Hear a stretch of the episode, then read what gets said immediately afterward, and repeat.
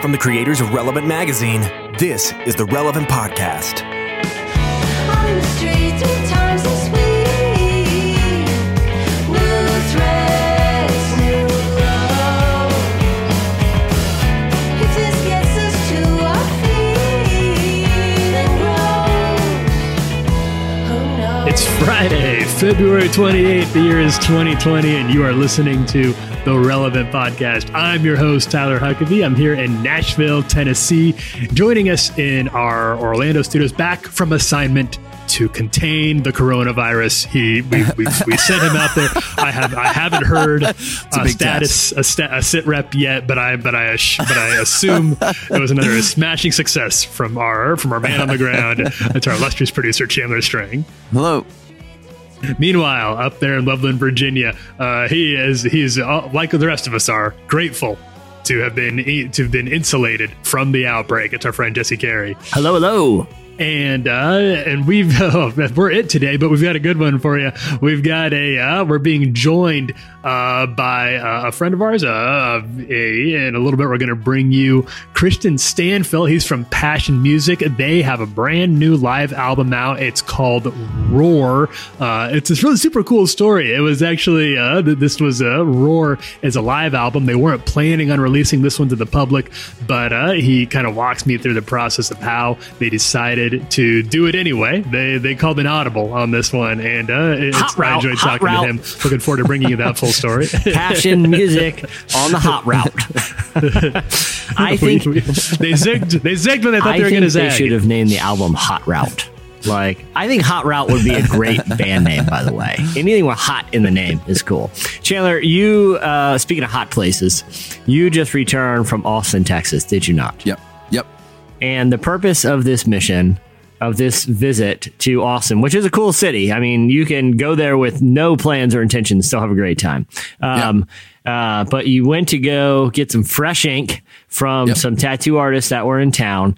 So Yep. my question to you is how does, how does your Yang Gang 2024 tattoo, how does it come out?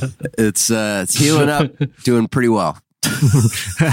I saw some cool photos on Instagram. They look they look good. Yeah, they do. thanks. They, you, they- it looks nice. it looks nice. thanks. I'm, What what I'm, what? I'm to explain explain the actual ink you got. Starting with the American flag and ending with the bald eagle with the Declaration of Independence in its beak. Well, I mean, if you're gonna get that sort of thing, the, the best place to go is Texas. So that was that was kind Uh, of live free, live free.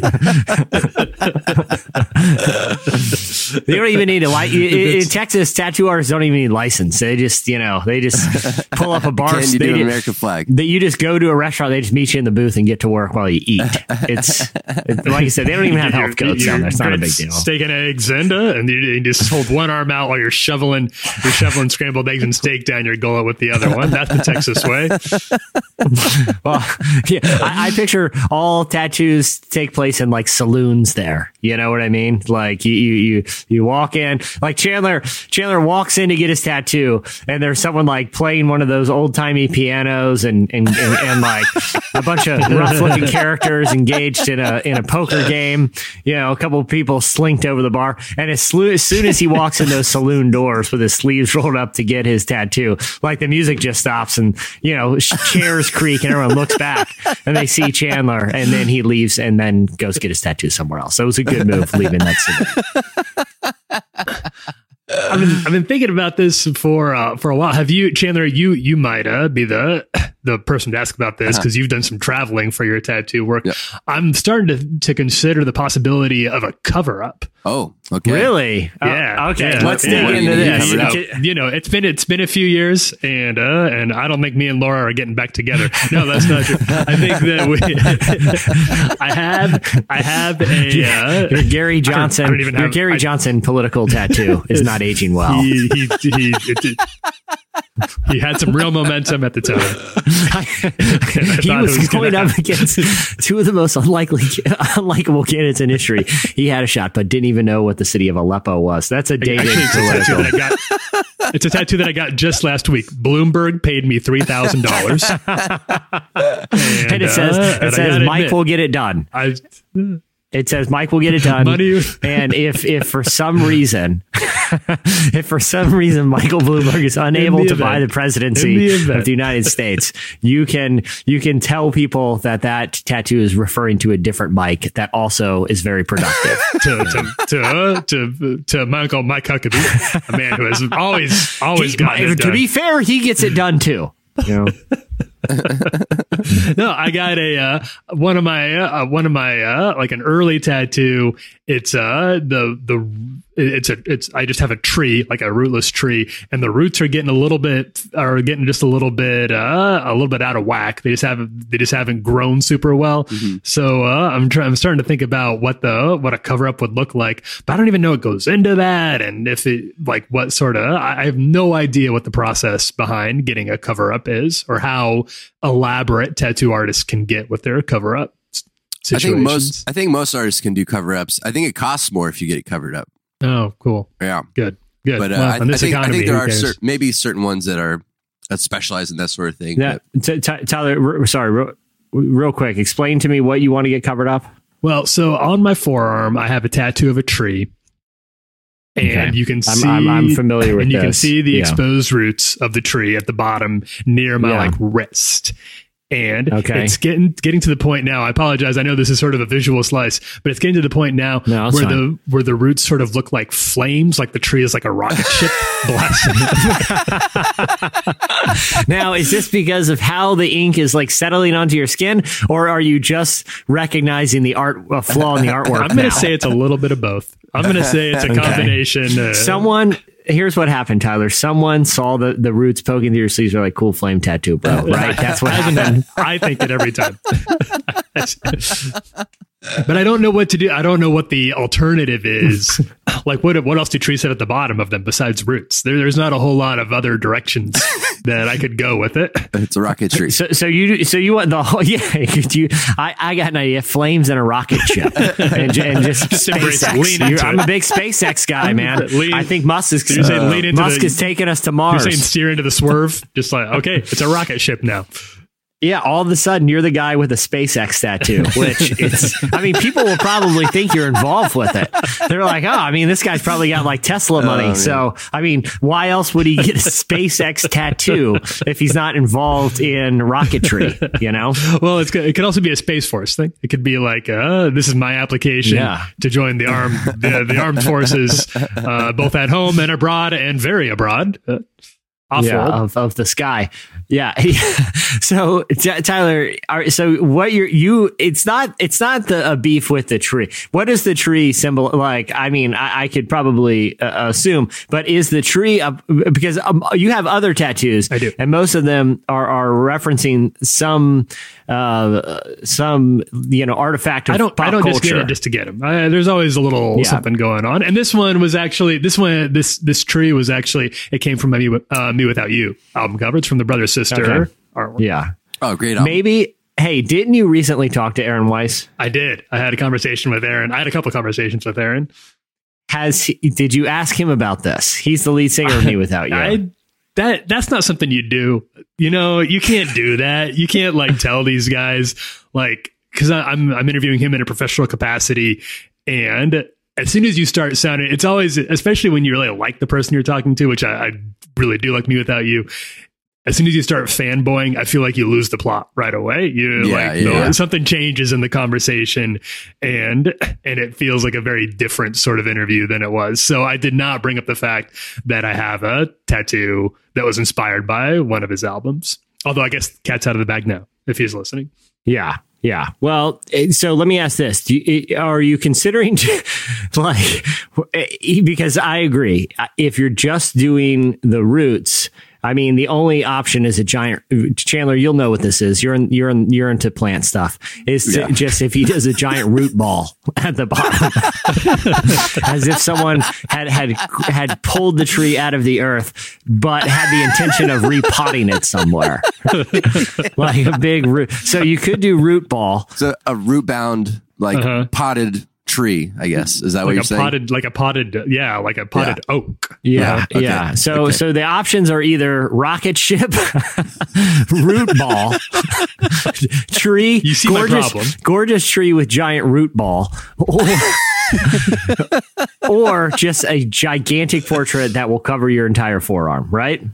Yeah, like cover the whole entire, the whole entire situation. And people will be like, people are like, hey, what does it mean? And you're like, well, you know, I just faith is a journey upward into the stars. in a rocket. And uh, you're like, listen, it was either this or a big root ball. Okay, start with a rocket. Who cares what it means? A root ball wouldn't have been any better. Well, Jen, I didn't mean to hijack your tattoo scene because your Oh, your you're good. tattoos do look very good, and Oh, I hope they're. Uh, I trust they're healing up nicely. Well, well Oh, they're and, and Tyler, unlike you, you know, because Tyler, I think you use the words, I don't just get them. Like yours, yours have intricate uh, literary references and, and meanings behind them. Chandler, Well, you on the other I don't hand, intricate. One you- of them's of Captain America. So you, you, you do it's kind not of Chaucer or anything. Chandler, you, are- you, well, I mean, you have like uh, Lewis, C.S. Lewis tattoos, right? I Yeah. do. That's true. So, That's true. Ch- Chandler, uh, unlike Tyler, I think it's fair to say you do just get them, right? Because I talked to you before you left for the trip. I said, "What are you getting?" And your response was, "I don't know." yeah, Tell us real That's true. quick your process for selecting a tattoo. it's it's artist based. So I go to an artist that I like, that I like their style and I like the things that they make, and I'm I'm I'm more focused on what they want to tattoo rather than having a you know an idea with the backstory in advance. Yeah, you just It's more like an own- art collection thing. You know I yeah, mean? yeah. What if what if they're like, hey man, this is what I this is what I feel like expressing, and it's something that you would not want on your body forever. Would you would you avoid the awkwardness of telling him that you don't like his art? Or Uh-huh. would you just be like, well, this is an awkward situation, and the only way to get out of it is to get that Tasmanian devil tattoo? Uh, if it looks if it looks good, then sure, I'd get Tasmanian Devil. Well, cool. Okay, well, how about that? If there on was it. one, if there was one for you guys, if there was one pop culture, oh, we'll say oeuvre, like you can't get specific with it. It, it has to Uh-huh. be like, like uh, Walt Disney animation or uh, or, or Looney Tunes or or uh, uh, uh, Warner Brothers. Like it has to be big, and you can Uh-huh. just go to the tattoo artist and you say, "I want you to pick something from blank." What do you go with? What's the safest bet? I think Space Jam is the It's weird you say that, Uh, dude. Space I was Jam gonna, is good. I was gonna Space Jam say good. Space Jam too because the Space Jam was on TV the other night. It's actually, I, I, Tyler, we're putting Holds together. up. We- we- like I was watching Space Jam on TV the other night, and Tyler, Mm-hmm. we're we're you and I are working on a, a listicle that'll be up maybe even uh, today when people listen to this about the new things coming to Netflix in March. Well, you know we do this every month. Oh, Uh, right, sure. And Space Jam is coming to March, so I feel like Oh, a new generation is is is on the Getting ready cusp of discovering Space Jam, and yeah, having having like a funny Bill Murray playing basketball tattoo, I could live with that. I could Yeah, do that. me too, me too. A big a big chess piece of you That's know. Kind of interesting be- because we keep hearing rumors of Space Jam 2 allegedly starring LeBron. Like every now Yeah. and then when when we're like combing Jesse and Eric coming for pop culture slices, I see another piece of news about how LeBron's on board and they, Yeah, they've KD, got the Looney Tunes gang is ready to to line up and start doing that. But what the last thing I heard, and I started thinking about this a little bit. Last thing I heard is they're having tr- LeBron's having trouble getting some of his colleagues in the NBA because uh, per the original Space Jam movie, there needs to be it can't you can't just get Michael. You've got to get Yeah, The, I forget yeah. who, uh, who the rest of the Monstars were, but they had a, a pretty decent.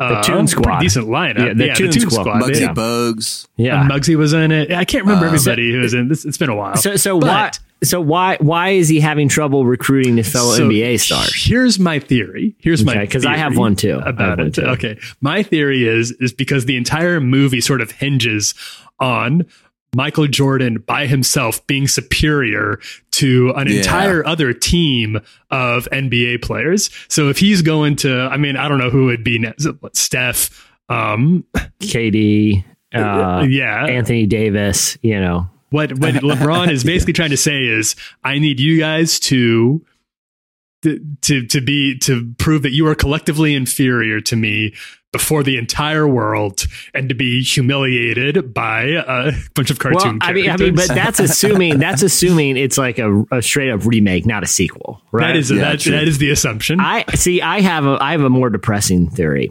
uh, Oh, no. uh, because my theory is this: like, I think for a certain generation, Space Jam was very cool, right? And it like Mm-hmm. we a, a- and for a certain generation, remember seeing it in the in the theater.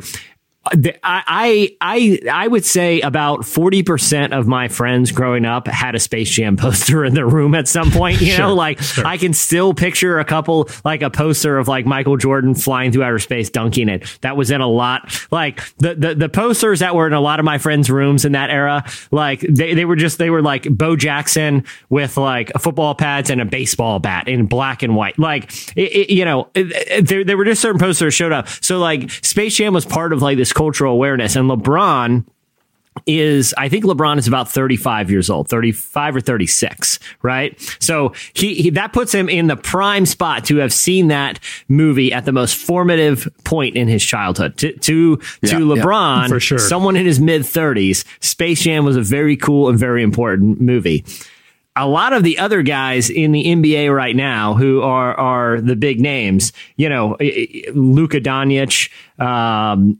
Ben Simmons, um, Joel Embiid, you know, a, a- Zion, like a lot of the guys that you would say, okay, these need to these NBA players need to be in the movie for it to work because these are sort of like the young generation of superstars. Sure. A lot of those guys are. I mean, Zion is 19. You know, Yeah, like not gonna have a lot of Jo- Joel attachment to the Embiid is probably 23. you Space know, Jam franchise. Uh-huh. Luka Doncic, I think he's still a teenager, you know? So like a lot of these guys probably, you know, Space Jam might as well be like a Turner movie classic, you know? Like I think Mm-hmm. it wasn't a big deal to them. I think it's the generational divide that is, is making some of these young guys not all that enthused because my, like, I could was, see that. I could see that. But but I do have a alternative. I have a solution. Okay. I think this is an easy Well, fix. c- because it was on the other night, and my, my son's only you know six, but he didn't, he had no idea who Bugs Bunny was. Like, Mm-hmm. Sure, I don't sure. even know if people That's today. I don't. I don't even know if a lot of people even know Looney Tunes anymore. I can't even remember the last time. I've I've seen Looney Tunes in the wild. I, I can't even remember. And we can fix that. We can fix that. And here's the simple solution: call up Phil Vischer. You get Big Idea on board, and instead of the Looney Tunes. The Veggie Tail cast is our is our new is our new avenue, our new Veggie medium Jam. for this. Veggie Jam. Uh, the veggie Veggie Jam. LeBron gets sucked into the Veggie cinematic universe, and then you got Bob and Larry and the rest of the. Those are, there's more. I think there's an asparagus of some kind, and uh, and those are the one the kids love the Veggie Tales. I think they just did a they they just re-upped them, and in addition, uh, now you get you can get Steph Curry's production company involved because I know he's trying He's to do some more family friendly, faith based stuff. This is an obvious one. You bring out the Christian the the Christian slash sports demo is basically the entirety of America. That's that that's a Venn diagram. That's a circle. Well, listen, and and there's a bonus because if for some reason Veggie Jam fails to make its money back at the box office, you have a great name for a vegan preserves company. Ooh, I'll have a slice of toast with some Veggie Jam on it. the marketing tie-ins sounds take care of gonna lie, themselves. It sounds disgusting. Veggie gross. Jam sounds is gross, yeah, absolutely yeah. repulsive. But if you've bought the name, you might as well roll the dice on Gotta it. make it back somehow. yeah, yeah, yeah. All right, well, we got a lot to get to today. We're talking to Kristian Stanfill down the road. We've already covered the tattoos. Stay with us when we come back. We're doing the hot list. You need a season, your chicken. We ain't like them folks in here. Sometimes you fight with the Bible, sometimes it's carrying shells. This family kicking a bell. I celebrate cause I'm well. I thank the Lord cause it's sunny and I wish enemies well. I love that soul food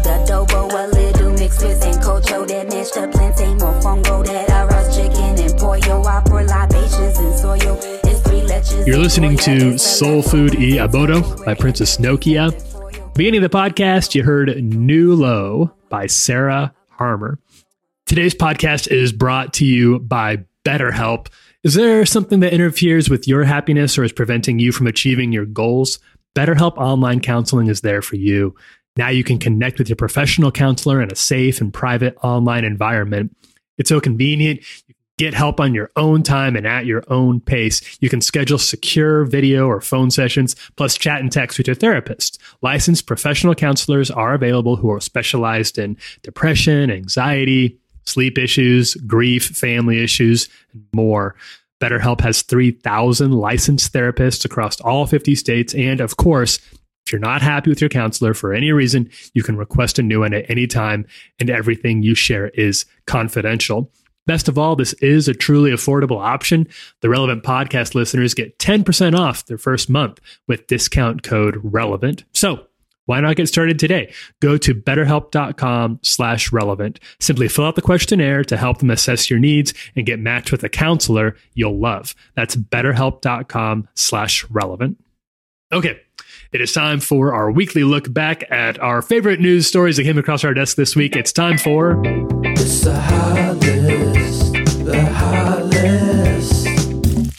It's number five this week. uh, this this was this is an Th- interesting th- story. This this is if there's ever if we've ever done a piece of content on this show that is literally perfect for you, like it checks it's a cross section it- of my checks- of my fields of expertise. Yeah, it it, it, it, it checks uh, the, the the the significant boxes in your life that don't involve uh, uh, tattoos with literary references or turn into uh, poorly drawn rocket ships. This is Yeah. it. This is the item.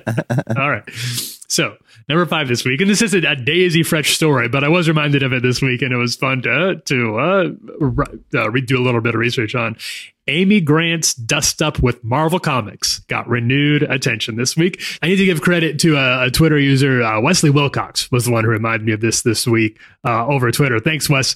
Uh, so, in a nearly forgotten piece of comic book slash CCM history, there's not that many of those stories, but in a nearly forgotten one, in one of the what three or so, uh, Marvel got in trouble for using Amy Grant's likeness as Doctor Strange's love interest. The year was 1990. This was long before Marvel became the the movie studio that it is today, and Doctor Strange was sort of a B level character, C level character maybe at the time. Uh, didn't have any movies, and, and Benedict Cumberbatch was was pretty young himself. At the time, uh, a Marvel artist named Jackson Guice was drawing Doctor Strange, Sorcerer Supreme, along with writer duo Roy and Dann Thomas. In this particular story, Doctor Strange was tangling with some sort of vampire club, I think, and an ex girlfriend of his with the name Morgana Blessing got involved. Morgana Now, Blessing. Morgana Blessing. What a name. What a name. Classic, classic name. uh, now, for the cover of this comic, Guice used Amy Grant as a model for Morgana. In fact, he used the cover of her greatest hits album, The Collection. From 1986, and uh, if you see the two of them side by side, we got them posted at Relevant. You can definitely say it's it's not subtle. It's No, very much no, like it's- it's, very it's- obviously yeah. just a picture that was drawn from the cover of the collection. Uh, and even if you go into the interior panels, they, they don't use any album covers inside the comic, but you can definitely see that Amy Grant was the model for for Morgana Blessing. Now, this isn't actually that unusual. Comic book artists often use other photos and models and other comics as inspirations. Uh, but Grant's management team got wind and they weren't happy. Mike Blanton and Dan Harrell contacted Marvel to warn them of an impending complaint. They were concerned. Uh, they, they didn't actually even have the copyright to the photo. They were concerned about the mystical overtones of Doctor Strange's adventures, which they said ran contrary to Grant's wholesome image. They were concerned that it would look like Grant was condoning Doctor Strange's magical hijinks. And uh, the complaint itself said, quote, Many fans of Christian music consider interest in witchcraft and the occult to be antithetical to their Christian beliefs and to the message of Christian music in general. Therefore, an association of Amy Grant or her likeness with Doctor Strange is likely to cause irreparable injury to Grant's reputation and goodwill. The case was settled out of court, and while the issue is still digitally available on Marvel's website, the image of Morgana is obscured from the cover. All right. Okay. So all, all this is interesting, and but here's my question: Do you think deep down, Amy Grant now? You know, regrets this a little because it Oh, would have been very cool Yeah. for her to be Doctor Strange's love interest or, or former love or just a character in the MCU because, you know, if Morgana has shows up in one of the movies, Which she may she may very well. I mean, they're digging pretty the deep works. now. They're on Yeah, movie yeah. like 35. You know, like they're really, I mean, Ant Man has two movies. It's not, it's not a total stretch to think Morgana Blessing could, could show up. Uh, you know, they, they really are, are digging deep for these characters. You know, it, it would, Amy Grant could have been in the MCU, you know? She could have been, yeah, it could have been a real, it could have been, and if nothing else, how cool would it be to, you know, she, for her to be like when those movie, like there, there's a lot of cross promotion there. Amy Grant could get out ahead of the next Doctor Strange movie and be, and, uh, you know, but now, now, sour grapes. And I think what's also weird about this is this happened in 1990 and the idea of Amy Grant having irreparable harm done to her wholesome image. She was doing that on her own by crossing over to the belly of the beast, the mainstream pop music situation. I heard her on my local 94.9 The Point, today's hits. What was she doing on there? If she You cared want to talk about, about a Christian image? irreparable harm? irreparable harm is when you show up on Billboard. Is when Casey Kasem mentions baby irreparable baby. harm. you sang "Baby, Baby," you put my heart in motion. Not even Solomon would have written something so salacious as a heart in motion. And how and how like what, what do you think they do at the at the Marvel Comics offices when they get a complaint like that? Somebody saying you can't do, and they're like, oh, my, they're like, are, are you serious about this? Yeah. I just it's kind of such an eye roll moment where where uh, something that seems like some kind of a like, of course, of course, somebody's mad about this thing. The one time we use the one time we use Amy Grant. One time we put a Christian singer in a comic book about witchcraft. The one time, and they get all bent out of shape about it. well, what could have been? yeah, I would see. okay. Listen, it's not too late to to to right this wrong. I would see Yeah. Amy Grant in the next Doctor Cast her. Strange film. Cast, her, make you know, Get her let's in the movie. some This revisionist is- this is- history here. Let bygones be bygones. She, it's already, it's already the case in my head canon. You know, I'm a, you know, up here, up up in the old noggin. True. Amy Grant is the love interest. Just make it, just make it real. How hard could it be? This is Chandler. This is not an exaggeration. If you had to list Tyler's top ten greatest heroes, there would the list would be real life people and fictional, and both Doctor Strange and Amy Grant would be on that list. So this is very cool for him. This is extremely cool. yeah. Doctor Strange didn't even make my Marvel tattoo, so I don't know that that holds up. And I don't have an Amy Grant tattoo yet, but maybe she could be at the bottom of the tree. Maybe she could be like holding it on her back, like it's Yeah, brand- like Atlas. I'll Atlas. work on that. With I'll work on that. Yeah. Exactly. Yeah. Yeah. yeah. I'll work on it. Uh, okay. Number four this week. We should just be the cover of that comic as just like, hey, remember this? Oh, that's a Yeah. good idea. Like a wraparound Yeah, for the sleeve yeah, or something like that. Yeah, yeah, I guess we could do that. Although I might, I might get a, might get a complaint. I don't want to get, I don't want to get the suits over there. Yeah, if, if, if, if to- listen, if Amy Grant is is worried about the association with a character who has some mystical undertones, she's definitely not going to be like being on the arm of Tyler Huckabee. I'll tell you that. Yeah. that's Yeah. that's that's what can we do about that complaint? yeah. Is she going to pay for the cover an- up? I Yeah, that's think an so. association that's gonna you know irreparable Number four this week, Mark Wahlberg explained what he's giving up for Lent. So, uh, Lent began on, uh, on Ash Wednesday this week, and like millions of people all, all over the world, Mark Wahlberg began his observation. And instead of giving up things for Lent, he actually pl- says he plans on doing more. Uh, here is a clip of Mark Wahlberg explaining his Lenten plans. People always ask, what are you going to give up for Lent? And I think more importantly, let's try to do more. More love, more peace, more acceptance, more caring, and more kindness. Have a beautiful Lenten season. God bless you all. I'll see you on Easter. Love you. And I saw actually this, uh, his Mark Wahlberg's famous schedule got a lot of attention. This is started getting passed around on the internet again. Yeah. Uh, that's something that we have some expertise in. R- Wahlberg spoke to Relevant last year and explained that he does indeed get up at 2.30 every morning to spend time in prayer. He said, quote, there are so many things that I think about that I pray about, those that are less fortunate, those that don't have God in their life, and all the responsibilities that I have as a husband, as a father. There are a lot of things that I need help and guidance on. I can lock in on what's important and what I need to focus on, and then especially express my gratitude. Tyler, I, I know this. This is sort That of was- thi- thi- this is sort of uh, you know breaks some professional coda among uh, Mm-hmm. uh, journalists, particularly journalists who do a lot of profiles and things. But I want you know to talk about uh, behind the scenes about the the personalities of the the subjects, right? Like a good profile should communicate Yeah. e- everything you want to know. But I always try to. Yeah, Within but- within reason. Yeah. but but but let me just ask this: uh, rank the intensity because people can hear in that clip of of Mark Wahlberg talking. He's not shouting, but he's not not shouting, right? Like Nate. His eyes are shouting Yeah, in a way that his volume is not. Yeah. his eyes and the arms and, and the veins in his biceps are shouting at you, no matter what he's saying in his Boston accent. But tell me how uh, the rank the of all the interviews he's done. Where does he rank in terms of intense people you've talked to? You know, he would not rank high, and I'll tell you why. Okay. because he sounded like a guy who got up at two thirty in the morning. he was he was half asleep when he talked. it was already like I, I respect his commitment to this and I but but if I thought he was exaggerating when I heard about his schedule when I saw the Instagram if I thought that maybe he was kind of like stretching the truth a little bit I was I was corrected of that assumption during our interview because I remember very clearly he sounded like it was like two in the afternoon and he sounded like he was dragging himself. To, Well, li- to- like listen, I, if I it don't think it was my lack of scintillating conversation. I think well, he was tired. well, here's the thing. If it was two o'clock in the afternoon, if I'm remembering his viral schedule well enough, that means he has already been up for approximately 17 hours, played golf three times, spent four hours in a cryogenic chamber, and prayed for two hours, and then had dinner with his kids. And it was only two in the afternoon, so I get why he's tired. But uh, but anyway, it's cool. It is cool to see it's him. cool what he's doing. yeah, Yeah, it's cool to see him like in in in all seriousness, it's cool that he's so open about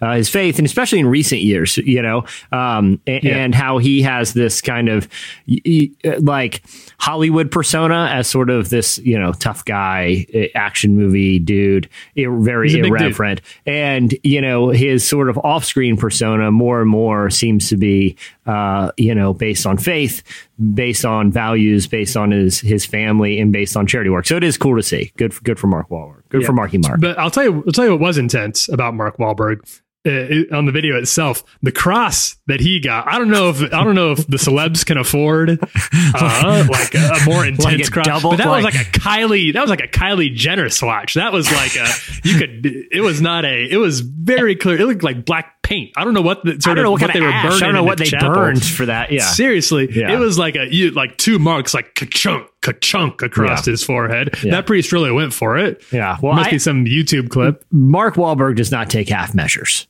What if Mark Wahlberg's is doing something? He's going all the way, including if he's like, "I'm going to get up early today." That means he's getting up uh, uh, at, at 11:30 p.m. That's when his day started. he's you not know? going to bed. Yeah, yeah, exactly.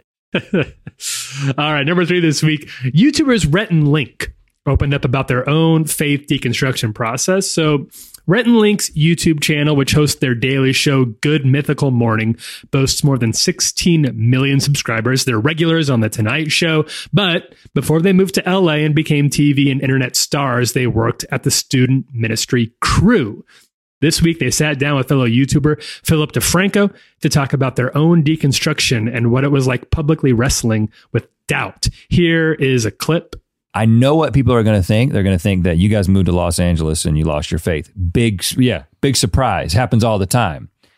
S- Tried to be very clear about the fact that this process had started and almost completely finished when I was in North Carolina. Still completely embedded in a Christian community. Still leading a Bible study at my church. You know what I'm saying? Um, and and still the deconstruction had basically happened. So kind of made that clear. But that it d- doesn't really matter because we're still getting lots of people saying that. And so you kind of just like, you know, I think a lot of a lot of the comments, and I remember this feeling this way, or kind of now looking back in retrospect to the way that we treated people who sort of deconstructed or left the faith. What we had to say to them was a lot more about our own fear and our own insecurity. Um, in fact, I haven't even told you this story, but we we've got a good friend who who had sort of a public deconstruction, and somebody wrote one of these sort of like Christian hit pieces on on him to kind of basically try to find where he went wrong what was wrong with his motivations and his process and his heart that led him to this place. And then after the article came out, he got a direct message from the dude who wrote the article who was basically like, Hey man, I'm actually a big fan of yours and I don't believe this anymore either. What? But he, he wrote he wrote the hit piece. Yes. And so it, it, it's, and, and, and you know what? That- it's not that surprising at all. It's not surprising at all because in so many of the critical, sort of dismissive and judgmental responses that I see, I can actually see my former self in those struggling and trying to talk to myself to try to justify where I'm at. Okay, so a lot to unpack there, right?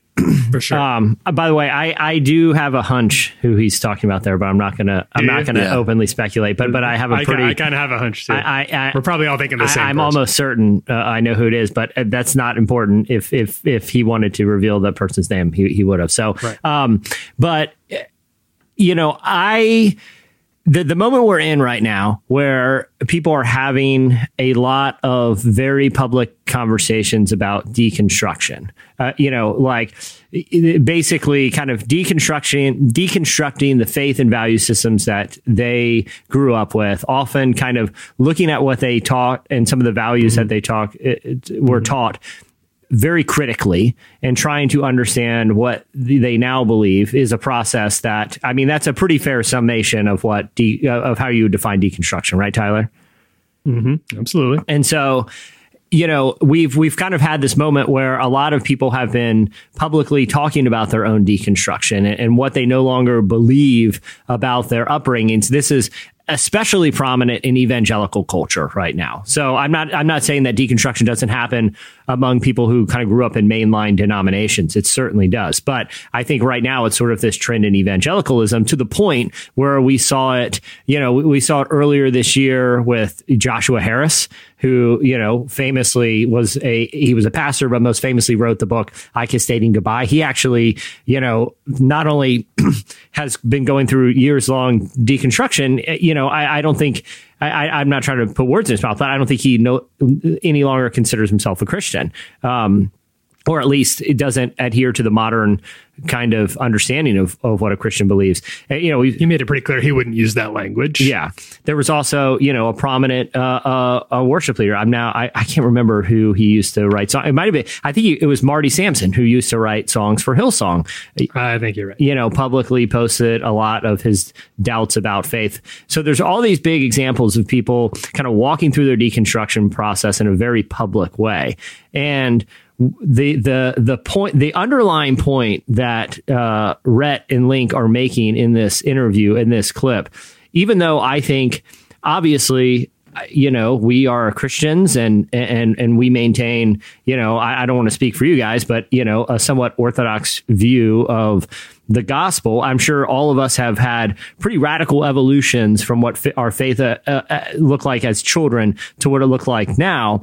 Uh, but you know I'm not saying that losing your faith is good, but I I do think their underlying point is a positive one, which is it's better to talk openly about this stuff than to feel like you can't talk about it and then secretly behind the scenes harbor your own doubts and, and harbor your own questions, but always be too afraid to ask because you'd be concerned about what kind of judgment you'd receive. I think it's better to talk about things than to hide it and, and secretly harbor fear of what the results of actually communicating those questions and doubt would be. Do you, Tyler, do you agree with me there? Uh, I, of course, too, and I think they're highlighting at a at a different problem, and we're all and and this is one that that uh, it's kind of hard for us to talk about a little bit, but I, but it's but it's important to get through it. I think when you start talking about things like what Rhett and Link are here, what some of these other individuals that you mentioned, Jesse, as examples are, when these people who have doubts or are going through some sort of deconstruction process, which I think can often be very healthy, and, and I think we've all gone through versions of it ourselves on this podcast. When that is, when you are in vocational ministry, it gets so much more complicated Yeah.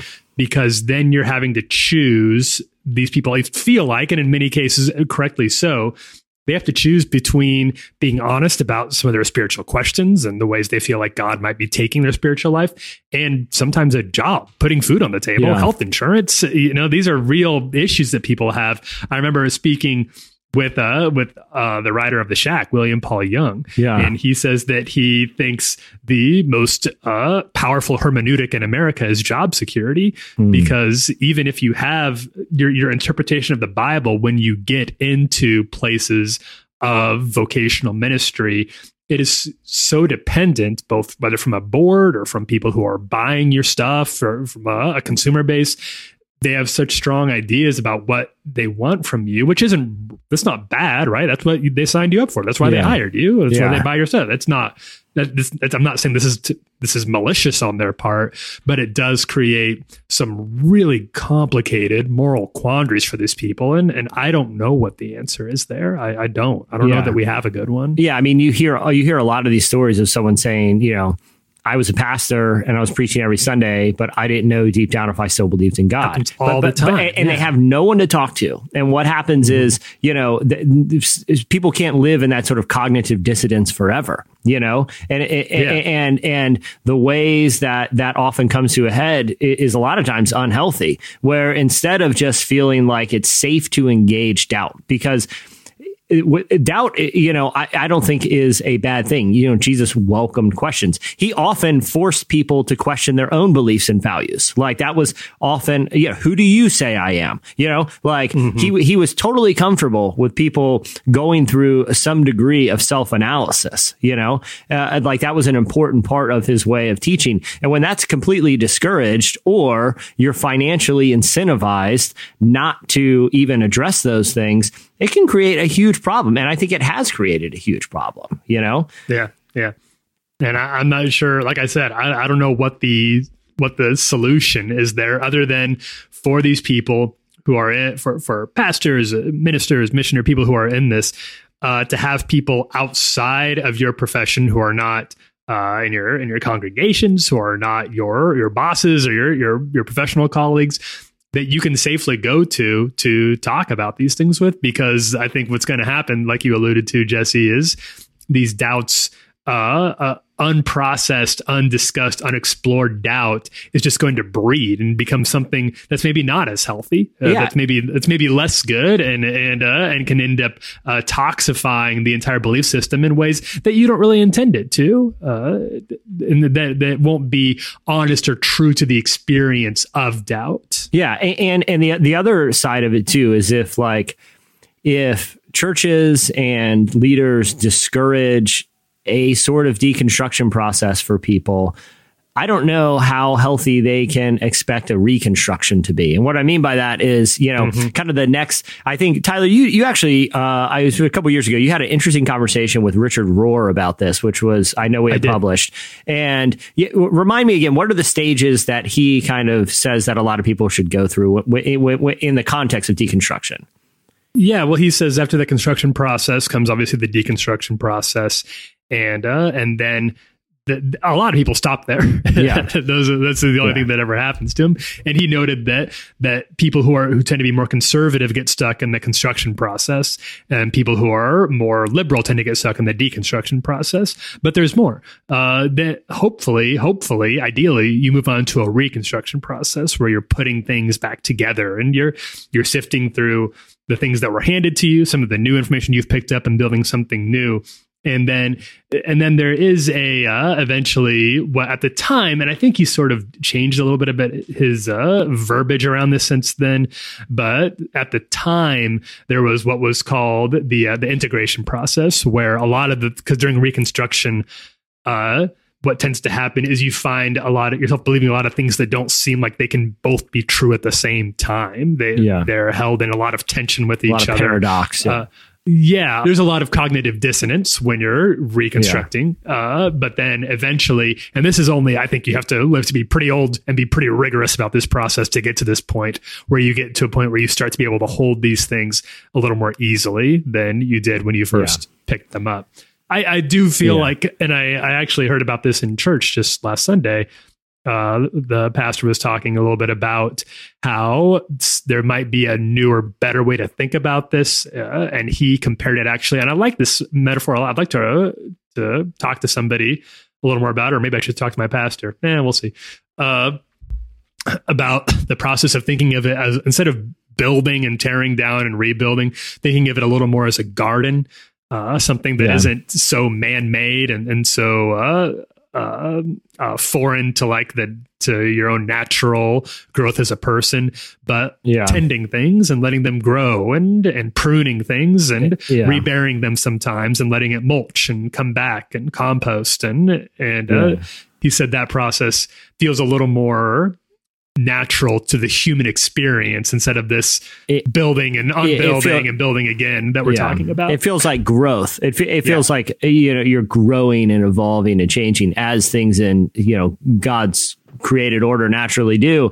You know, but I do think kind of sticking to that method that uh, uh, uh, metaphor of deconstruction.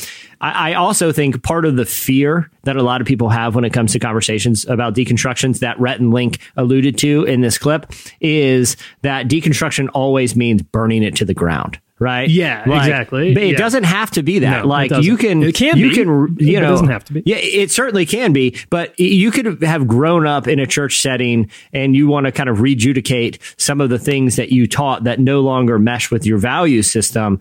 You know, you can without razing the house to the ground, Mm-hmm. right? Like you can keep the foundation. You can even keep a lot of the rooms, but maybe there's certain areas that do need to be kind of torn down to the studs and kind of reimagined and reconstructed in a way that is more, you know, intellectually honest to what you now believe. But I think, you know, the the danger is what they're alluding to, where these conversations aren't allowed to happen, period.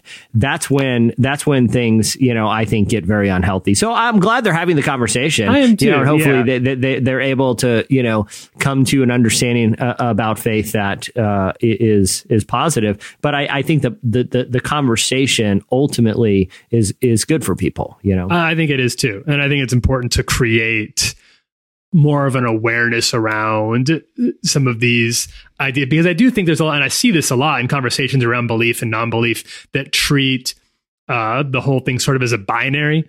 Like, uh, like, why am I not a Christian? Because I don't believe in a magical man in the sky who gives me a bunch of rules so that I can go to heaven when I die. And I'm like, well, I don't believe in that either. But that isn't. But I still use the word Christian for what I do believe. So if you would let me, if we could talk about this, then I think I can show you a new way of of thinking about the faith, which isn't your fault. Like you were handed Yeah. this idea of Christianity that is very prominent in pop culture, that is not accurate, and and and uh, if, I'm not saying that you have to believe what I believe, but I hope you know that there's a gradient between what you're talking about Yeah. and non-belief. It's not a light Yeah, switch that you flip on and off. yeah, so- for sure. So, I, I, and conversations like what Rhett and Link are doing here are are helpful for that. Um, number two this week, oh, oh two two uh, kind of superhero stories in the in the line of the. And I didn't put this together, Jesse. This is all on you. well, that's right. Uh, Big week, big week, man. Big week for Tyler Huckabee. Uh, so, following the Watchmen, the Tulsa Race Massacre will be part of Oklahoma schools' curriculum. So, um, in 1921, over Memorial Day weekend, a mob of thousands of white men, including police officers and members of the KKK, stormed an affluent black neighborhood in Tulsa, attacking black people, looting their businesses, and firebombing their homes. The incident is now known as the Tulsa Race Massacre. and left between 100 and 300 people dead and over 10,000 black people homeless. It was, according to the Encyclopedia of Oklahoma History, the single worst incident of racial violence in American history. Yet, American history books have largely downplayed or scrubbed the event altogether. But the Tulsa Race Massacre has been a subject of renewed scrutiny lately, largely thanks to its depiction in the pilot episode of HBO's Watchmen series. Now, Oklahoma itself is opening up to this ugly chapter of its history and will include the event in its curriculum framework. State Superintendent Joy Hoffmeister said in a news conference, quote, what we want to ensure is that we are teaching in a grade appropriate level those facts that have not been taught in a way they should have been taught in Oklahoma. This is our history and we should know it. At a news conference, Tulsa Mayor G.T. Bynum explained that the decision is so important because, quote, this isn't something that you just read about in history books and think that's something that happened 100 years ago. It can never happen again. That's exactly what people in 1921 in Tulsa probably thought too. It's a really chilling final sentence from the mayor hmm. there. I mean, good on him for recognizing the gravity of the situation. But Yeah, but that and- is a and- and, and it's taken it's taken a hundred years but at, yeah. at least that the, the city is finally recognized or the state is finally recognized in their education curriculum and it also goes to show the power of of um, you know when people in pop culture make bold decisions to Oh, man, expose injustices. You know, I mean, I th- after that episode of the of the Watchmen premiered recently on HBO, you know, the the Tulsa Race Massacre w- was trending on Twitter. You know, people, a lot of people for the first time were exposed to these atrocities, A- and you know, were taught a very painful but important history lesson. Uh, So it, it is interesting to see how all of this culminated with something pretty meaningful, which is this event getting back in you know history textbooks where it belongs. It's so interesting to see, and I think that this is it's really easy for us in America to sort of point the finger at other regimes for certain types of ideologies that are passed down or or sort of revisionist history. We we see it very clearly from America. It's easy to see it when you're not living in the country itself, right? It, it's easy to Yeah.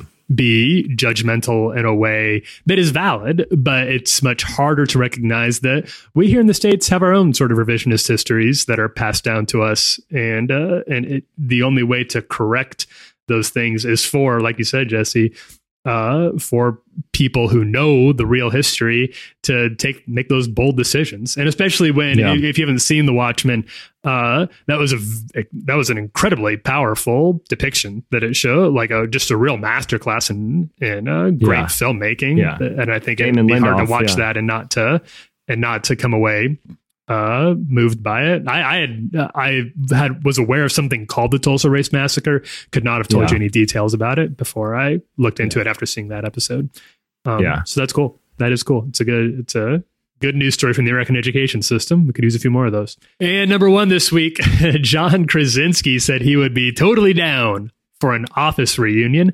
So Krasinski has gone on to become kind of an action star. He's in Jack Ryan and 13 Hours, and uh, he's also an acclaimed filmmaker. He's directing the the Quiet Place franchise. He was asked by Entertainment Weekly about the possibility of reuniting with old castmates. He said he'd absolutely love to, and he wants to see a reboot. He said, quote, The Office was absolutely everything to me. I mean, it is my beginning and my end. I'm pretty sure at the end of my career, I'll still be known for Jim. That was my first experience in Hollywood. It was the first creative family I ever had. In many ways, they will always be the most important people in that most important experience of my career. So yeah, if they did a reunion, I would absolutely love to do it. He also added this quote, I think we should reboot it. I think it's hard, obviously, with everybody's scheduled to do an office reboot, but I would be, but I would so be down, he said. Okay, I I am down. I still watch The Office regularly on Netflix. It's still like my Sure. background. Chandler, Yeah, do you still watch episodes of The Office, or are you not really into it? When I was in Austin, that's all I watched. Yeah. Yeah, it, it, hmm. it, it, it, there, it's it, it is the comfort. It is the entertainment It's comfort comfort food. comfort food Yeah. of our time.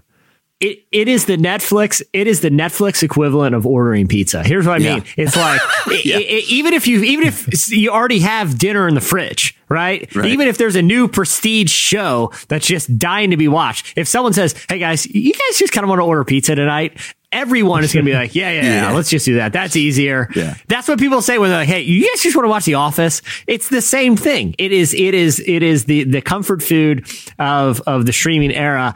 I think a reboot, even if it was disastrous, and even if, if it didn't work at all, like the Arrested Development when they finally brought that back and it just mm-hmm. didn't work, it would still be fun. Yeah. And the other the other point, and because I know we I know we're deep in the show, but the other point, I appreciate that the cast largely seems to embrace the the their own roles in, in in the show. You know, a lot a lot of people in Hollywood when they move on from like an iconic role that is later seen as sort of beneath them. You know, John Krasinski's now a filmmaker, an action hero. Steve Carell is you know uh, doing a lot of prestige acting work. Mindy Kaling is a, a big time star who, who's, you know, is an incredible writer too all of them don't act like their sitcom beginnings were beneath them. Yeah. You know, I, I Tyler, I, I'm sure this has happened to you in interviews where a publicist says, "Hey, listen, don't mention whatever Yeah, the yeah, thing yeah. this person is most famous for." one thing I they wanna don't wanna. Be, they, they, they, do- yeah. the- oh, well, why else would I want to talk to him? You know what I mean?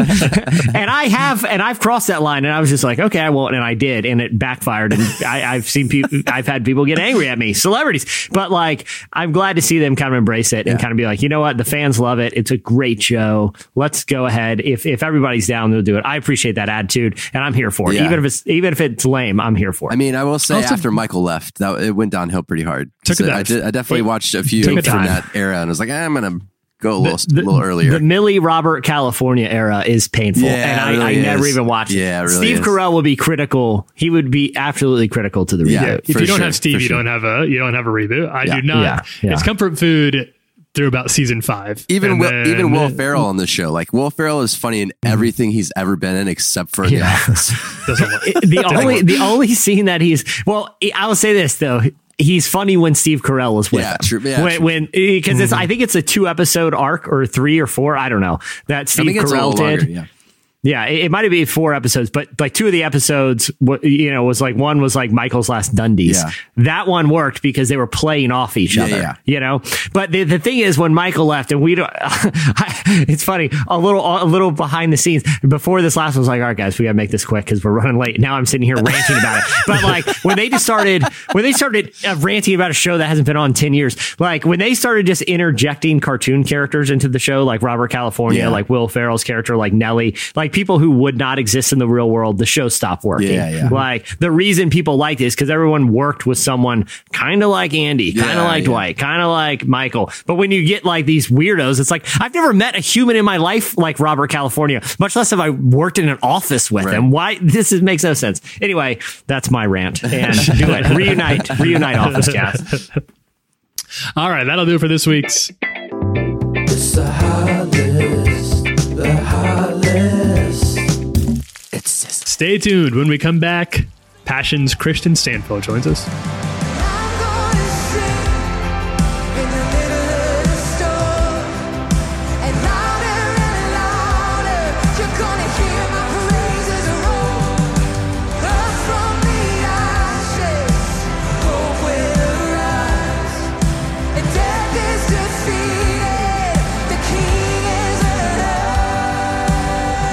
Listening to Raise a Hallelujah by Passion.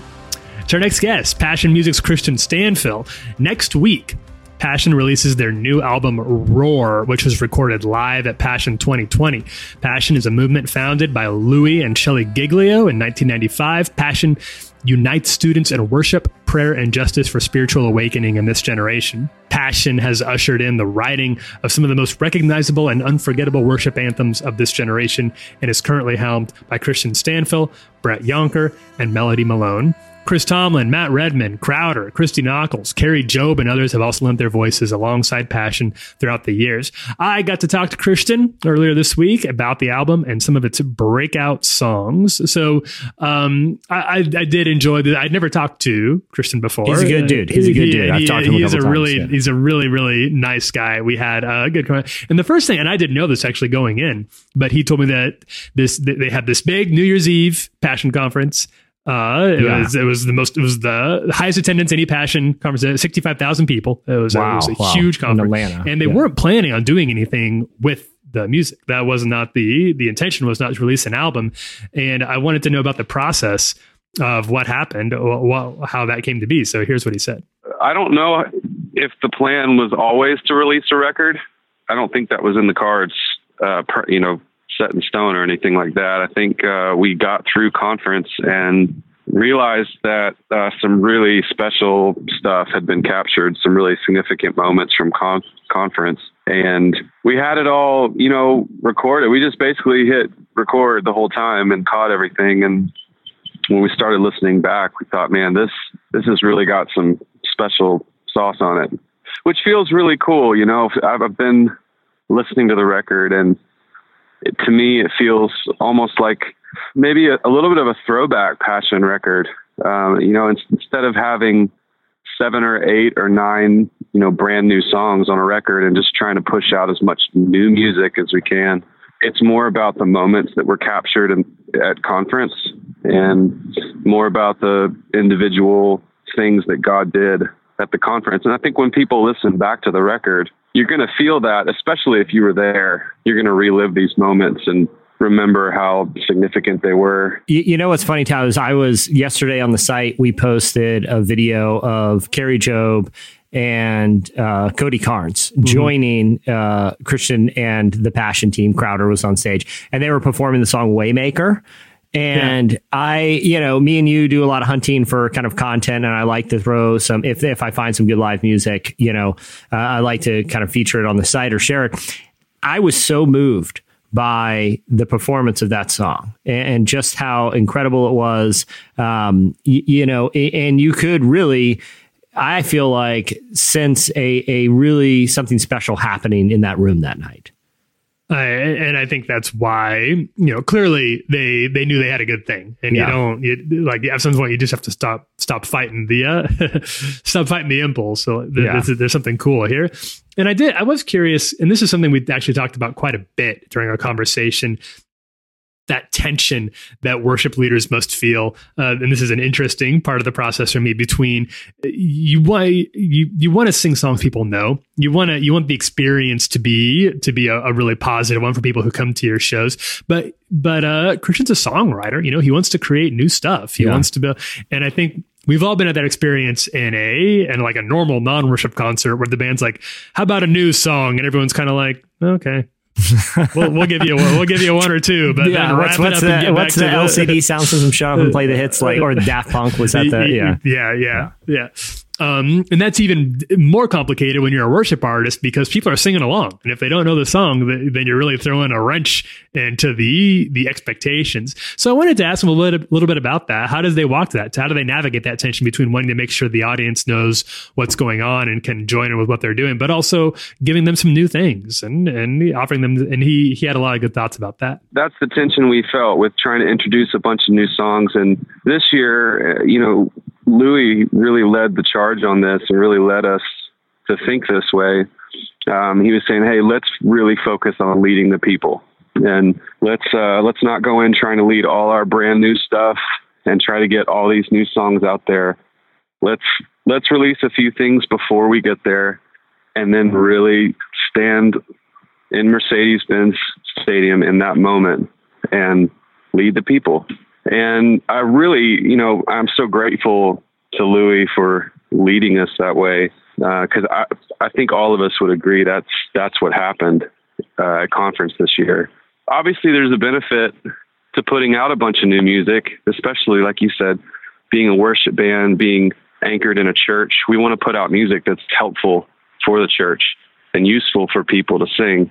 And so we definitely want to do that. And so we, we try to distill it down to these these new songs that we were already singing at our church that felt like, well, these are already they've already been super helpful for us. Let's put these out there.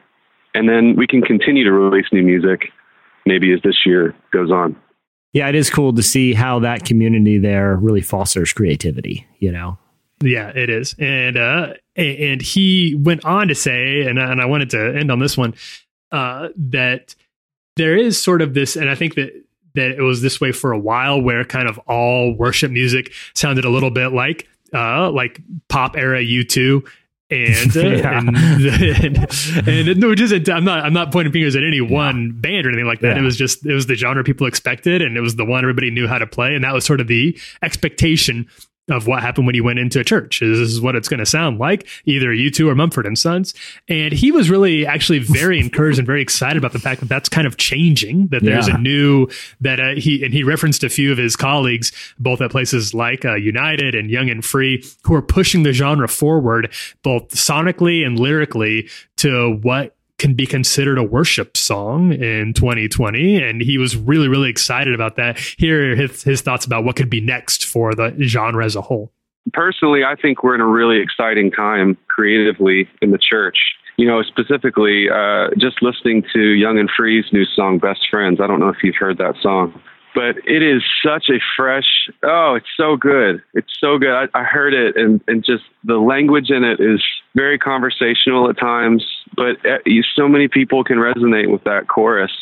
That we're sick of pretending we want the real thing. Like, come on. Like that is so cool that you we're in a day now where you can put that in a worship song. We're already talking about singing that song with our students at our church. You know, a few years ago, I don't know, I don't know if we, if that could have happened. You know, it it seemed like songs, you know, sonically, lyrically, uh, contextually, kind of had to be more down the middle for churches to grab it. But I, I really feel that uh, we're in a good time where creativity and thinking outside of what we would normally think about is while still while still holding on to truth you know because that's that's the most important thing. And like you said you know this is there's there are truths that we can't let go of and we can't abandon. You know joel houston i think is pushing pushing all of us worship songwriters out into new territory uh, with the lyrics that he's writing and the music that united is creating. And so i think we're in a really exciting time you know, creatively in the church. You know, it might be a few years before it's embraced, you know, widely, but I think there is a new wind blowing that's uh, really exciting. Well, I, you know, uh, I don't want to give too much away, Tyler. But if people like Hillsong Young and Free's "Best Friends," which which he referenced there, and we I think we played on the podcast last week. We did play it, yeah, last week. I, I I don't want to give too much away, but you may have just had a conversation with them about that song, which listeners Who can can, keep hear. We'll hear very soon. Who can keep it straight? We talked to so many people. I, I can't keep track of everybody I talked to. And but I, it is yeah. possible. And then I talked to Steve Carell, and I was like, "I'm just going to call you Michael Scott for the whole interview," and he freaked out. on me. He freaked out. He loved it. He loved it. that was Passion Music's Kristian Stanfill. Uh, next up, an update on my youth pastor transformation. I don't know when you got taller. See our reflection in the Off a bridge at the Huntington. I hopped the fence when I was 17. And then I knew what I wanted. That was Garden Song by Phoebe Bridgers.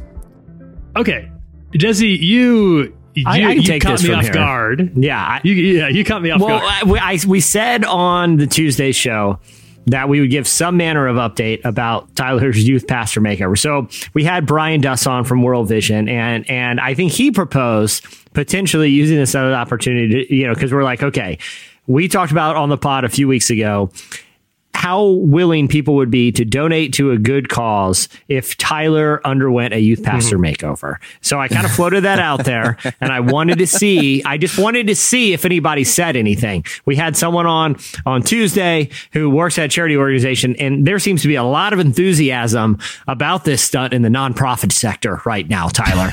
It is spreading like wildfire. I'm going to read a couple things that our listeners have said to try to encourage you to do this, Tyler. I can't make you. No Uh-huh. one can make you. You know, Mm-hmm. no one can make you shave a soul patch, frost those tips, and put on uh, uh, that acquire the fire Oh tee. But Sarah said, um, this is an outfit piece, but to complete the youth pass revive, Tyler should go around fist bumping or high fiving everyone uh, uh, in any place as a form of form of greeting. I should I should clarify. We're talking about a '90s youth pastor makeover. I you know today's youth pastors, I think they're a little too cool. We're talking '90s youth pastors before all youth pastors became hipsters, right? And Yeah. did and Yeah. t- took office hours at like a, an artisan coffee shop, right? Like Yeah. that's kind of the youth pastor scene we're, now. talk, we're talking like we're talking the cargo shorts and uh and like big, and like bigger t-shirts with some sort of like off-brand Christianized logo that's of uh, tucked like- like- that's tucked into the cargo shorts or jean shorts with a braided belt. You guys get the idea. when when youth pastors look more like Guy Fieri than they did like it's a- Guy Fieri. It's basically Guy Fieri vibes. Yeah, it- it- you know, like now I feel like most uh, uh, youth pastors look like extras on Portlandia. They used to look like Guy Fieri. Okay, so that's the maker we're going to go. Allison said, uh, um, uh, that she would totally throw some coin over. Uh, Rodrigo said he would volunteer to support Tyler Huckabee uh, in this, especially if you get wheel- weird facial hair. He just wants to know how he can support. Lena actually even shared the CDC's new guidelines about beards and the coronavirus, and you know how how uh, much of, of a risk having facial hair is uh, when it comes to uh, harboring germs. So you have that handy guide too, Tyler. All that to say is there there's a lot of enthusiasm out there, and I think There is. I think this is something you need to continue to consider, and we need to make this happen. All right, so let's put let let's put Jesse. Let's put our heads together. I'll fill out. Let's let's uh, let let's put together. We need we're, we're gonna need a few things. We're gonna need uh, like I think some sort of tiered situation, you know, for Okay. like for like what what different levels of fundraising can accomplish. okay, okay. that's all right. That's what that's what listeners' missions are. If they want to see this happen, your mission right now is to is to go on Twitter, hit us up at Relevant Podcast, and tell us what the tiers are. Right. So if if we raise a thousand dollars, you know, obviously at that point, Tyler shaves the soul in the soul patch. If we raise two thousand, those tips get. I don't know. I don't know if at what point tips are getting frosted go on Twitter, tell us what the tiers. We want, we really want to raise some money for some for a good cause. So let us know Uh-huh. what you think they should be, and we're gonna we're gonna figure out a way to make this thing happen. All right, that sounds good. Oh, and there was one real Oh. quick response. We did have one person, one person in response to Jesse you and I's conversation about uh, worship leaders who play the drums from the back, who who, co- who come up from behind, who aren't up front with a guitar, but they're behind the plexiglass cage. I've they're, never they're, seen they're that. that's back what we're talking about. they got the N- none of us have leading ever seen worship. it. There, there are some bands that that's the case, but I've never, Well, I've yeah. never seen that with worship leading though. Well, that's what we're because we talked about Phil Collins last week, talked and about then we talked about Collins. like Yeah, yeah, yeah. Underoath, like Aaron Gillespie used Right, to sing right, from right, drums. right, but yep. we have never.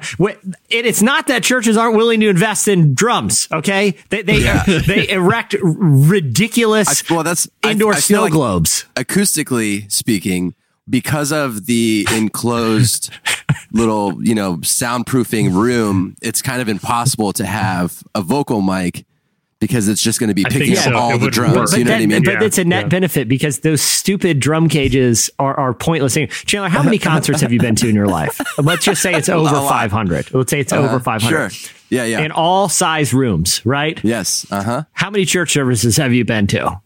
Let's say More. hundreds. yeah. Yeah. In all size rooms. Okay. Have you Uh-huh. ever been to a concert once? uh, That's a good, uh, someone good who, question. but you put on by people who professionally Uh-huh. make sound that people pay to come here. Yeah. Have you ever been to a concert one time at any size room and seen a gigantic plexiglass drum cage? No. It's preposterous. They are Yeah. pointless. They are not needed. Go to any club or bar in America and go to a live show, and you're like, this sounds perfectly fine without Yeah. it, it like this insane looking like dry, you know, terrarium on stage. It's pointless and dumb. It's a hexagonal terrarium. Just get rid of it, and then let the drummer sing. Let the drummer lead Another- worship. Another another thing that they do at churches that I've never seen in, in a live venue is turn guitar amps around so that they're not bl- like pointed toward the, the crowd and then mic'd. Have you ever seen that? Yes, Uh-huh. I- I chur- have. churches. That's kind of the big same churches. idea, but for a guitar player, where Sure. they don't want they don't want to be too loud, but they want to have control and be able to mic it. Well, okay, here's here's this is another observation. You guys know this is true. You guys know it's true. The no one on this planet takes their job more seriously than a church sound guy. No one. like you can have you can have a CDC scientist. You know, you can have a rocket engineer that has the lives of like astronauts in their hands. No one's taking their job more serious than a church sound guy. The more tape and measure it like rolls of tape and little flashlights and things Yeah. that they have on their belt, the more you, the, the greater the distance, you better stay away from that sound Right. booth on Sunday morning. Hey, hey, hey, hey, hey, hey, hey. Yeah, guys, out, out of there, out of there. Uh, uh, uh, uh. You know, like it, it's it's perfectly like the sanctuary is perfectly well lit, and they use a tiny flashlight to look at every little thing on. You know, it's like, dude, it's daylight outside and all the lights are on. I don't think we need the little flashlight to look at the knobs. Like I can tell you what the the knobs you, you have it turned to six. Okay, Yeah, do you need the little flash? Like they got flashlights in their mouths. They're undoing tape. They're taping random things. There's like the other thing too is like church guys also love like putting pieces of like blue tape on stuff and then writing on the blue tape with a sharpie. You know, Yeah, like yeah. keep off or or this way up or like, dude, I know that like the worship leader, the mic stands right there. They don't need a, a big X on the stage to tell them where to stand. They do this every week. You just take your job way too seriously.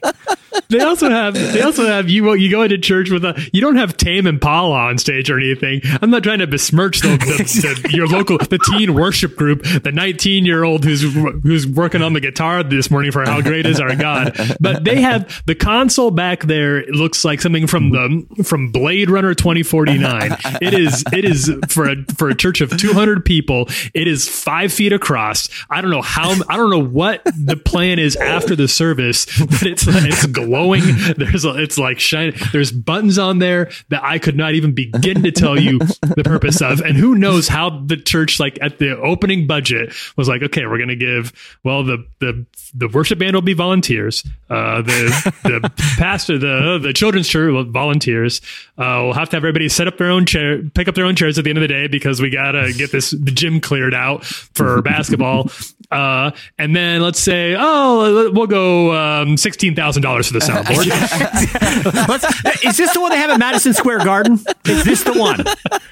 Is this the soundboard they have? You know, like it, it costs more than anything in the church. The other thing about church sound guys, I've never seen one walk at a normal pace. If if it's Sunday morning and their and their feet are moving, they aren't running, but they're almost running. Like everything they're attending to is almost an emergency. You know, like it, it, it could be like the guest speaker, you know, is is taking a half a second too long to turn on their wireless mic, and that sound guy is sprinting across the sanctuary, oh, hair. little, and then he pulls out his little flashlight and he like switches on the button and then runs back to the booth. That- These guys operate at a different level. I think they they run it. They ran out of stuff to do, and they're like, all right, well, I guess we'll just make gigantic drum cages that that are used nowhere else on earth by no other musician in history. Anyway, Brian wrote.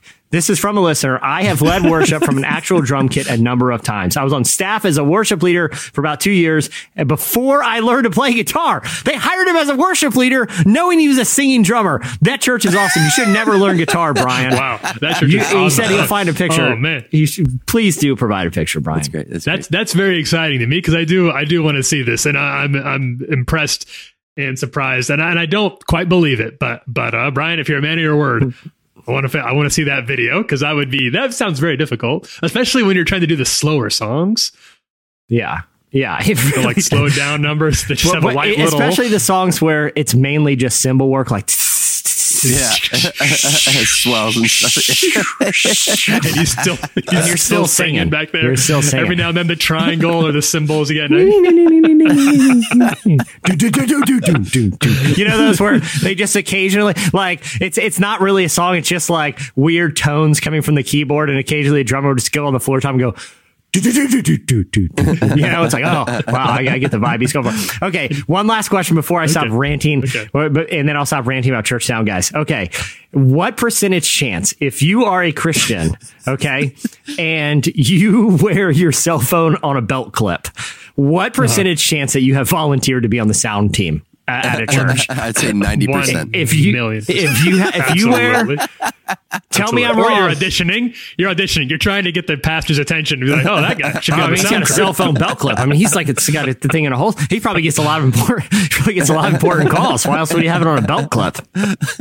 Either that or church security. I feel like I feel like that person. Yeah, I has to guess some go. that's offi- true. You, guess you that's want true. some offi- you want some authority. Basically, Yeah. If you have a cell phone belt clip, you want authority. That's just how it is. Yeah. Like whether you want to be the and the, the other thing about sound guys is they are the only person in the church who is allowed to always be rude. You know, like, hey, can I get that up a little in a second? Don't touch it. You know, they're the only guy in the whole church that, you know, the fruit of the spirit don't apply to him. Gentleness, kindness, self control. If you're the sound guy, don't worry about those fruits. Okay. And they and they talk about Watch it the afterwards. cord. The, Watch the cord. they talk about it in the meetings, like you know, Steve. He he's his own guy, but, but he does good work. Yeah. He- crisp. He's passionate. Crisp, crisp dulcet. He's passionate. You, you see him like winding cables, and he's giving like a death stare to the guitar player who, like, you know, y- y- plugged the wrong one in. Yeah, I told it's the red. It's the red. it's like Steve. It's, we have an hour to the service. It's not yeah, red cable. I don't. You know what? I'm gonna go get the blue tape. I'm gonna make a note on a sharpie and tape it right to the stage so you see it. You know. so we got it, Steve. Your little notes are everywhere. I remember being. This is going long now, but we're here. I was at. A, I was helping, uh, uh, volunteering, of course, at a conference that. uh This is back when he's no longer with us, but Brennan Manning was speaking there at this conference. Oh, yeah, and yeah. He was he was very old at the time, very elderly guy. And he was given, and it was just what we're talking about. The guy who ran sound was, of course, uh, it- it- he and people talked about him too, like, oh, he's run sound for everybody, like Apple keynote type, stuff. I don't listen, know, like he, before he was saved, he he ran sound at a Journey concert once. Okay, Right. so you name it and it was and he like so he took this he took this conference extremely seriously spent all day all day long like you wake up he's already in there just running running cables back and forth walking around like snapping doing the thing where he's Yeah. testing it all out yeah. so he gives Brennan Manning uh, a, a wireless mic that is that that clips to his to his shirt. Yeah. Brennan Manning, very famously, kind of an ascetic, doesn't own a lot. I'm sure this was this cost more than his entire wardrobe, possibly all of his possessions Yeah. combined. Yeah. And he, Brennan Manning, wanted to play a song for us that he only had, and this was not cleared with anybody. Uh, he went for when he spoke that evening. Wanted to play a song that he only had on an old tape recorder, an old cassette tape. He put the cassette in the tape player, set it down on his podium, pulled off his mic, and put it on top of the on the the tape player and just pressed play. And I looked over, and you know, in in airplane when they're trying to land the plane, and he's dripping sweat Yeah, off of his yeah. like he's that is what I saw from the soundboard. that like just like he, he had just been hosed down. So you, the mic's not supposed to be handled like that. That's all I'm saying. It's not supposed to be handled like that. You're not supposed to touch it there. You got a filter on it. Do not. Ugh! well, why is every church sound guy, eh, you know, the Dwight Schrute of their office? You know what I mean? There's a proper way to touch it, the microphone, and that is the improper way. All right, we got to wrap it up here before we're out. Before we're already, we've already gone well over. Thanks for sticking with us, everybody, and thanks to Passion for joining us. Roar comes out next week, March sixth. The album's called Roar. Also, thanks to BetterHelp for sponsoring us. Go to BetterHelp.com/slash relevant. Fill out the questionnaire to help them assess your needs and get matched with a counselor you'll love. It's BetterHelp.com/slash relevant. Also, hey, as long as you're on our Apple Podcast page, subscribe to Relevant Daily. That's where we bring you Monday through Friday the top three stories at the intersection of faith and culture every single workday. With that, we'll wrap it up. I'm Tyler Huckabee. I'm Chandler String. I'm Jesse Carey. Thanks for listening, everyone. Have a great weekend. We'll see you Tuesday.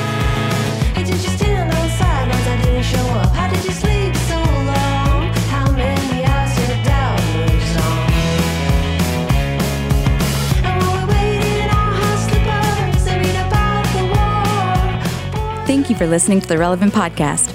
If you like what you heard, be sure to leave us a review on iTunes. Check out other shows from the Relevant Podcast Network in the podcast section at relevantmagazine.com. And while you're there, browse exclusive podcast merchandise at our online store. Make sure to subscribe to Relevant Magazine. Info is available at relevantmagazine.com forward slash subscribe.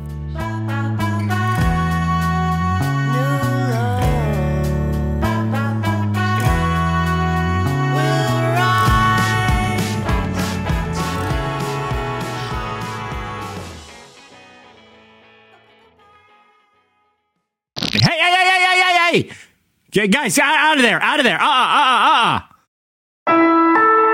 Relevant Podcast Network.